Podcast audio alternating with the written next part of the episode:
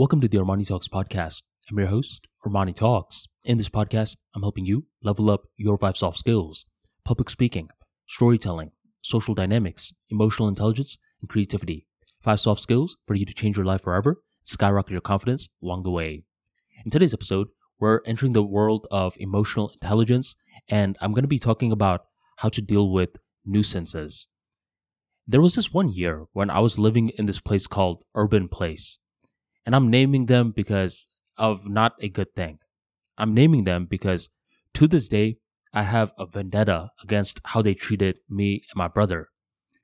Basically, we move in, and I believe I'm in my junior year of college, and my brother is in his senior year. And in the initial stages, the people that welcomed us were so happy go lucky. They were a little too happy. They had these big smiles on their faces and they were so excited for us to move on in. So we moved on in, everything's going well, and roughly three months passes. And I'm thinking that this is by far the best place that we've lived in thus far. Until one day I wake up and I'm feeling very itchy. My brother also wakes up and he's feeling very itchy. And we are very surprised. Why are we both feeling itchy for? We look at our beds and we see a bunch of bed bugs. I was shocked. I couldn't believe it.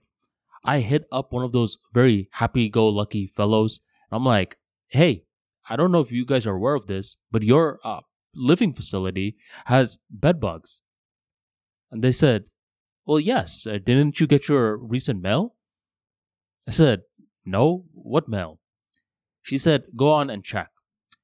So I go check the mail, and we get this letter saying that most of the apartments in Urban Place recently have uh, gotten bed bugs, and it's up to the people who moved into the apartments to take care of it. And if we needed some bed bugs uh, services, that Urban Place would recommend us some. Now, at this point, me and my brother are two broke college kids. We don't have money for a bed bug service my dad is already covering uh, the apartment uh, price for the month. So I'm not going to ask him to pay for more money for the bedbug service. We believe this is something that Urban Place should be taking care of. This is your apartment complex. Why is it that we have to take care of this for? And the thing is, so many of the other people that were living in Urban Place at the time were just saying, okay, I guess this sounds reasonable and they began getting the bedbug services. So me and my brother didn't want to be one of these outliers. So we said, all right, fine, let's do it. We hire someone. Uh, they spray a bunch of the stuff within our apartment. They give us a $300 bill, which, by the way, for college students, it's like a $1,200 bill. It's a lot of money. We pay it. And afterwards, we think everything is going to go back to normal. For roughly 1.5 weeks, everything is going back to normal until me and my brother wake up again and we are itchy. What the heck? These bed bugs didn't go away. They came back. So we call the bed bugs person and he says, Oh, yeah, I mean, it wasn't a one time service or anything. You guys have to keep on paying for it uh, because that's the only way you get rid of bed bugs. At this point, I was furious.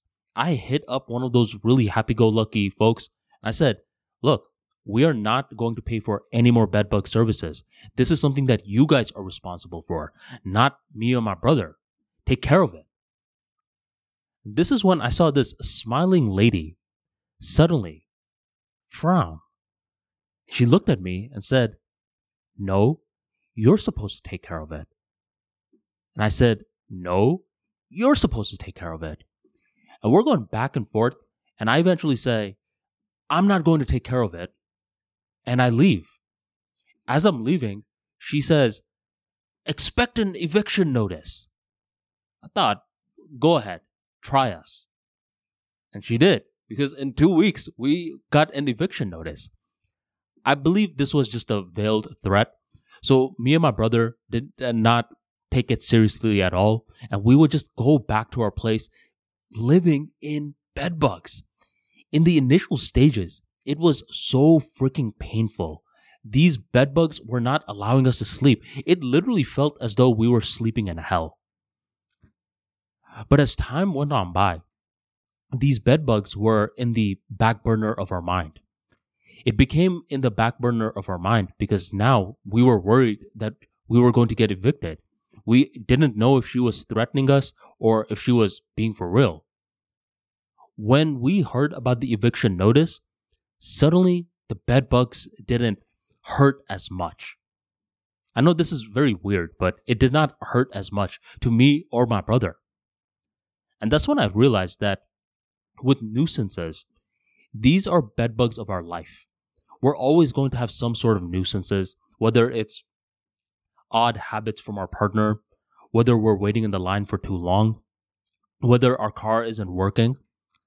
And one of the strange ironies in life is that these nuisances will always be there, but they're not going to sting as much when we get a really big problem, when we get an eviction notice for our life.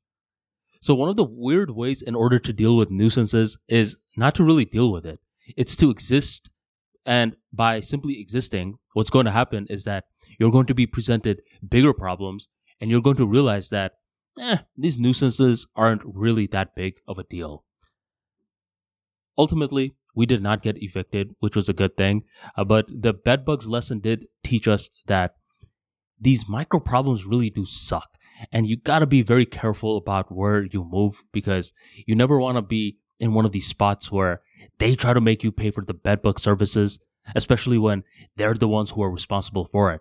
Screw you, Urban Place. I still haven't forgiven you for how you treated me and my brother, and I don't think I ever will. Thank you very much for joining the Armani Talks podcast, and I'll catch you next time.